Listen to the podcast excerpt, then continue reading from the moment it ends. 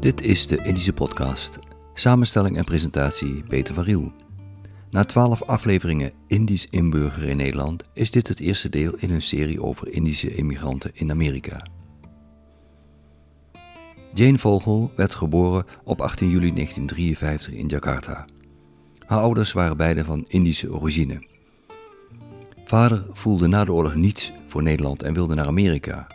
Maar door de ban op Aziatische immigranten volgde een gedwongen verblijf van bijna zes jaar in Nederland.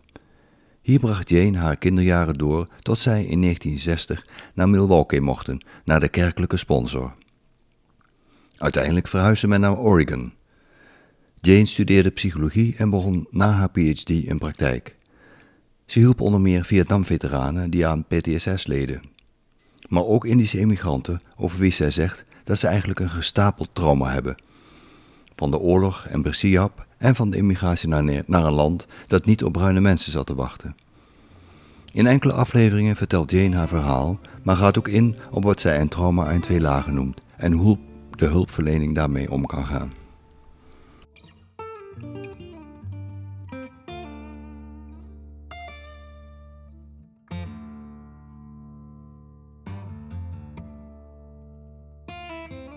My mother's family is from uh, what was called Celebes, Sulawesi now. And she is, her family is from Manado. They are Manado. And um, she never spoke much about her past or her background. But what little I gathered was that there was a um, status, a class difference between her background and my father's background. My father's background, they are from uh, Java, and um, my mother's mother is indigenous to Indonesia. And um, what I learned actually years before going to Indonesia, I learned this from my mother's sister in law, my Auntie Shana, that um, the Mantiri, my great grandfather, was a very ambitious man. And uh, he was Indonesian, Manado. But the colonists who he worked for um, were impressed with him. And they said, if you change your name, take on a European name, we will give you a job and we will give you Dutch citizenship. And he jumped at it. And he had a, a family of 10 children. So I'm sure he needed the job. And he was very successful. And the name he took on was Monteri. Monteri. Monteri. What does it mean? I believe it's a French origin name. Mo, yeah, yeah. Yeah, Mon- Monteri. hmm When I heard that story, I, you know, I, I have issues with that. I completely understand why he did that, and I don't judge him at all. But um, the more I thought about it, the more I thought I wanted to reclaim that. I wanted to reframe my mother's past um, as less than, as someone who was never given credit for her gifts and her talents. Um, and interestingly, when we went to Indonesia in 2019, we had um, uh, Indonesian tour guides, and one of them was just talking to us about the different islands and the different places. And he happened to mention Manado, and he said that uh, one of the uh, that, that the people of Manado are often very creative, artsy uh, people. And that was my mother. My mother had tremendous talent, musical talent, uh, she, her culinary talents. Uh, she could sew without a pattern. She could do so much, and yet she was never given credit for it. Not even, she never validated herself either. So changing your name is a tribute to your mother. It is. It is. And if she were alive today, she would probably frown and shake her head and say, Jane, that is not how it should be, because she really believed that there were certain rules that you follow, and um, and in some ways, as much as it, I, I saw a lot of pain in her, for, and I think the pain came from multiple sources. Um, she believed that uh, what was happening to her and what she, the choices she was making, were the right choices. We started at the end. Yes. 2019, the first time you went to Indonesia, to the the, the land where you were born. Yes. But as a child, you already moved very young to the Netherlands. Uh, Jane, you were born in 1953. And what year did you leave Indonesia? September 1954. Okay, so you don't have real remember. You don't really remember things from Indonesia. No. So your first memories are from Holland. Yes. Can you tell me something about the period because you lived in Holland before you went to America for six years, about six years? Yes. Can you tell me something about your memories and your experiences then in Holland? As a little child, I knew nothing else. That was what was normal to me. I remember a lot, though. I remember canals and cobblestone streets and cheese, and I remember the um, the the fishwife selling fresh herring from the cart. I remember going to school. I remember starting Kleuter school. That was in The Hague, was it? in Den Haag. Yeah, Den Haag. mhm. starting Kleuter school very young. I think I was three years old. Um, we were Protestant, and um, my friend, my vriendinnetje next door, Astrid, was um, Catholic. So she and I, even though we lived next door, we went to different schools. And um, I remember the good memories had a lot to do with my uh, Oma being there and my uh, father's family. And we would have many gatherings at my Oma's house, and she would cook delicious food. It was all Indies eten. Um, I I think that even though I have a lot of memories of Holland, I I think what I remember most is how I felt more than what I did.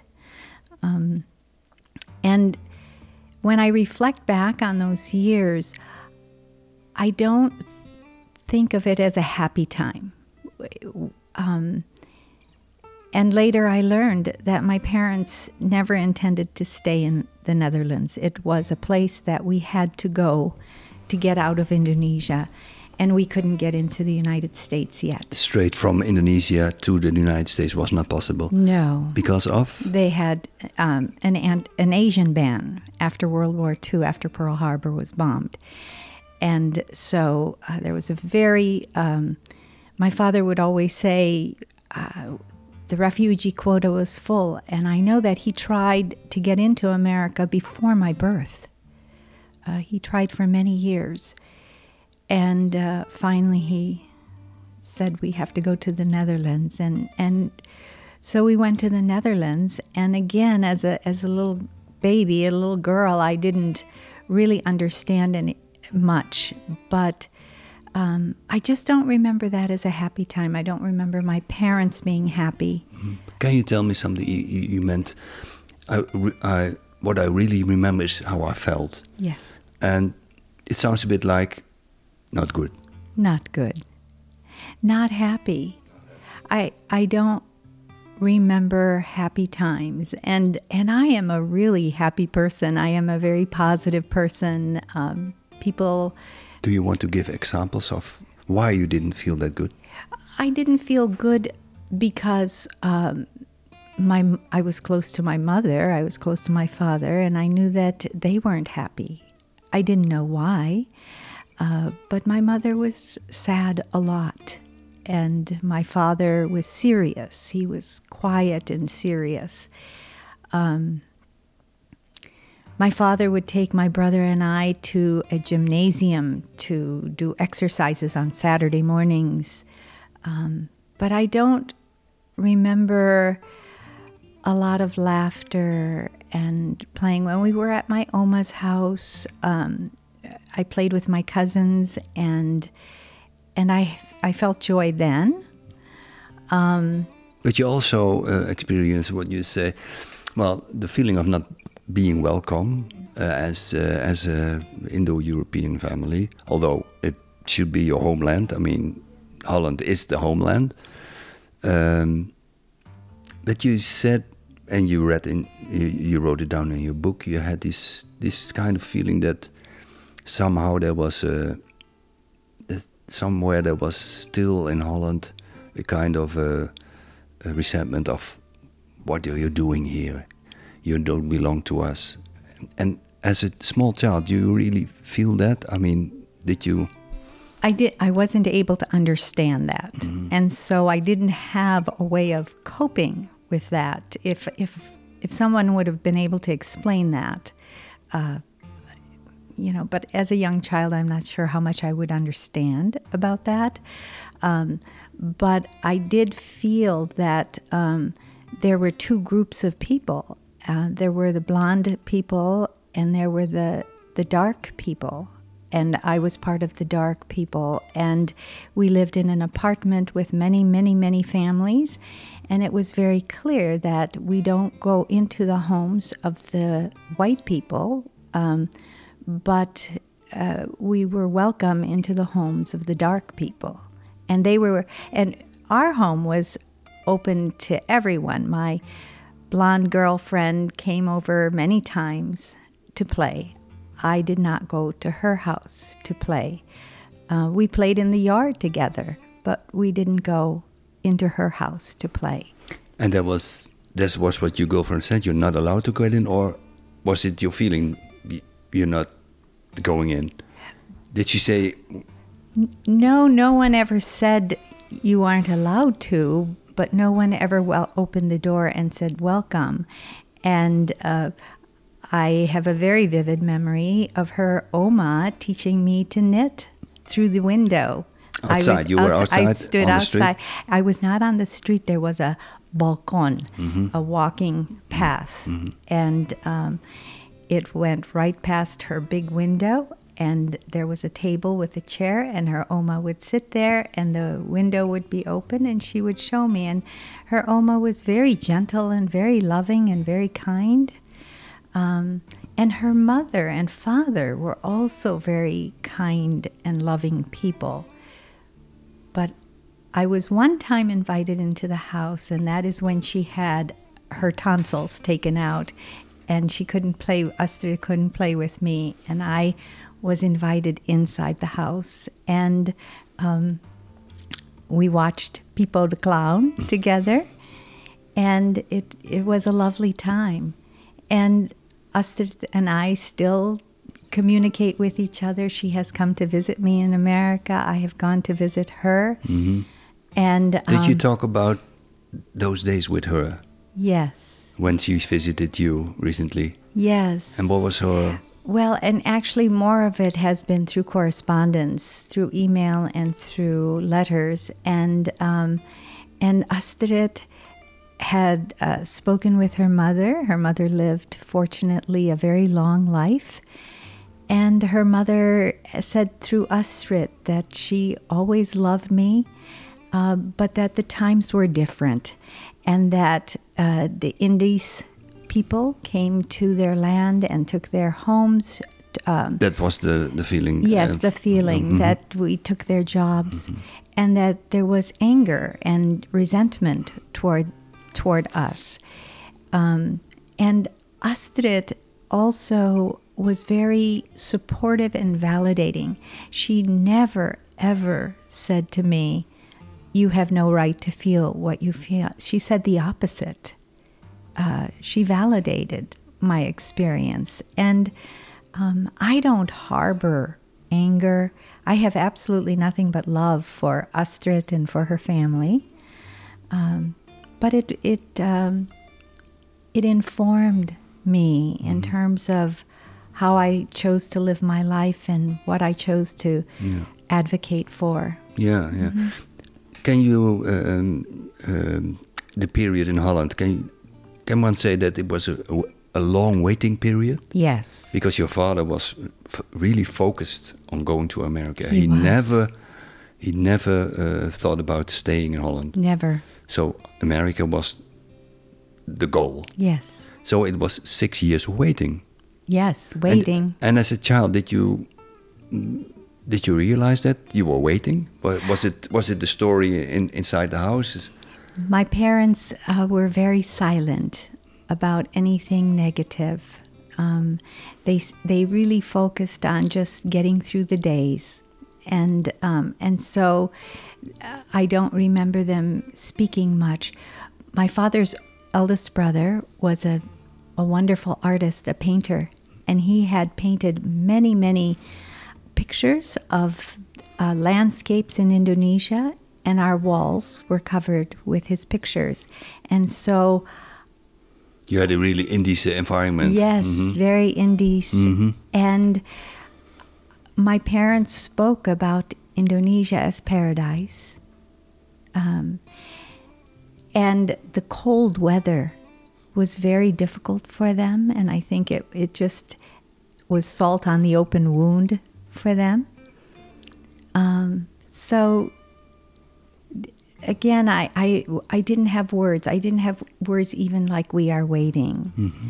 Um, it it just was getting through Yeah, each day. but one day there was this message, this wonderful message that uh, your father found a sponsor. Uh, so you left, and what was it for a child? I mean, you had your you had your friends. You, you, I mean, you you didn't realize you were not Dutch. You you you that that was the situation you were in, and then what's the message? What happened in your head when your dad said, "We're leaving"? Well, he was very happy. And he would tell us that we were going to America. And uh, he would tell us stories that in America um, there were cowboys and Indians. And we were going to go there. And I, I could tell he was happy. And Like a fairy tale or something. Yes. uh-huh. And later, he, uh, I actually found letters between him and the minister who brought us over. And so they had corresponded for many months. And the minister was very warm and welcoming and, and excited to bring us over to the United States. And so um, uh, the mood lifted. The, we we left in 1960. In 1959, my baby brother was born there, and that was, um, uh, you know, obviously they welcomed him. He was a beautiful baby, but um, uh, I, I think the the burden of family, of the wars, of all the trauma.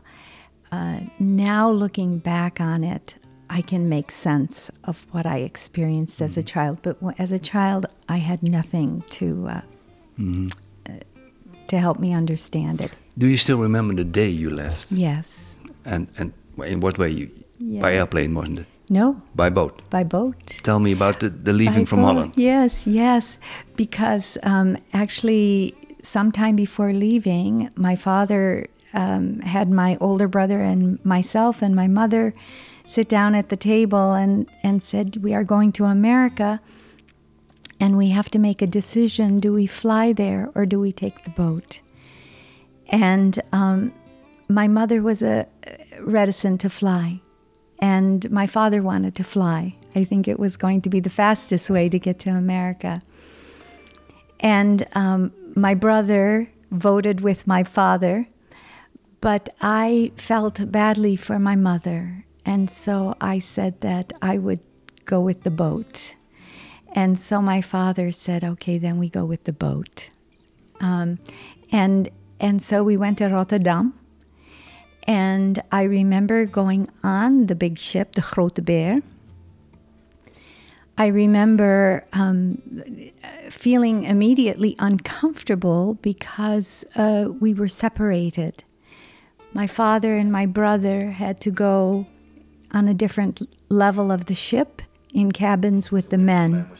They were. And I had to go with my mother and my baby brother, who was, I think, uh, just a year old. And we were put in a, um, a dormitory cabin that had bunk beds. And the young women in our cabin, I believe, were American, um, young Americans. My guess is that maybe they were college students or they were very nice. And they would speak to me. I didn't understand anything they said, but I could tell by the tone of their voice that they were very nice people and I was on the top bunk. My mother and my baby brother were on a bottom bunk.